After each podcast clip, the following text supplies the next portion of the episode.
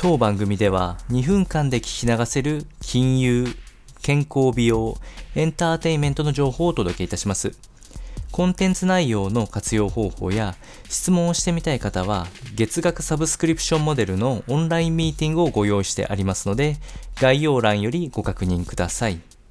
本日はパフォームウェルから完全無欠コーヒーについての説明をしていきたいと思います。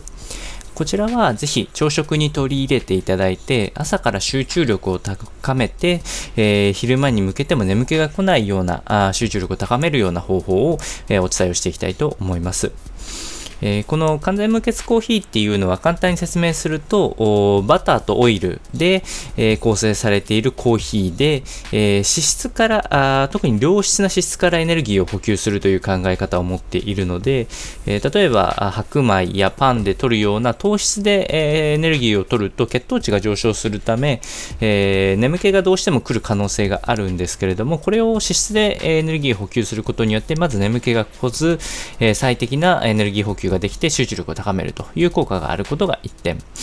加えて、えー、副次的な効果にはなりますが、比較的減量にも効果的と考えられまして、えー、大体1杯、えー、100キロカロリー前後のエネルギーとなるんですけれども、えー、これを飲み続けて慣れてくると、昼食まで空腹感は結構少なく過ごせることができるので、まあ、朝のエネルギー補給量が減るというところがメリットとして挙げられます。で、この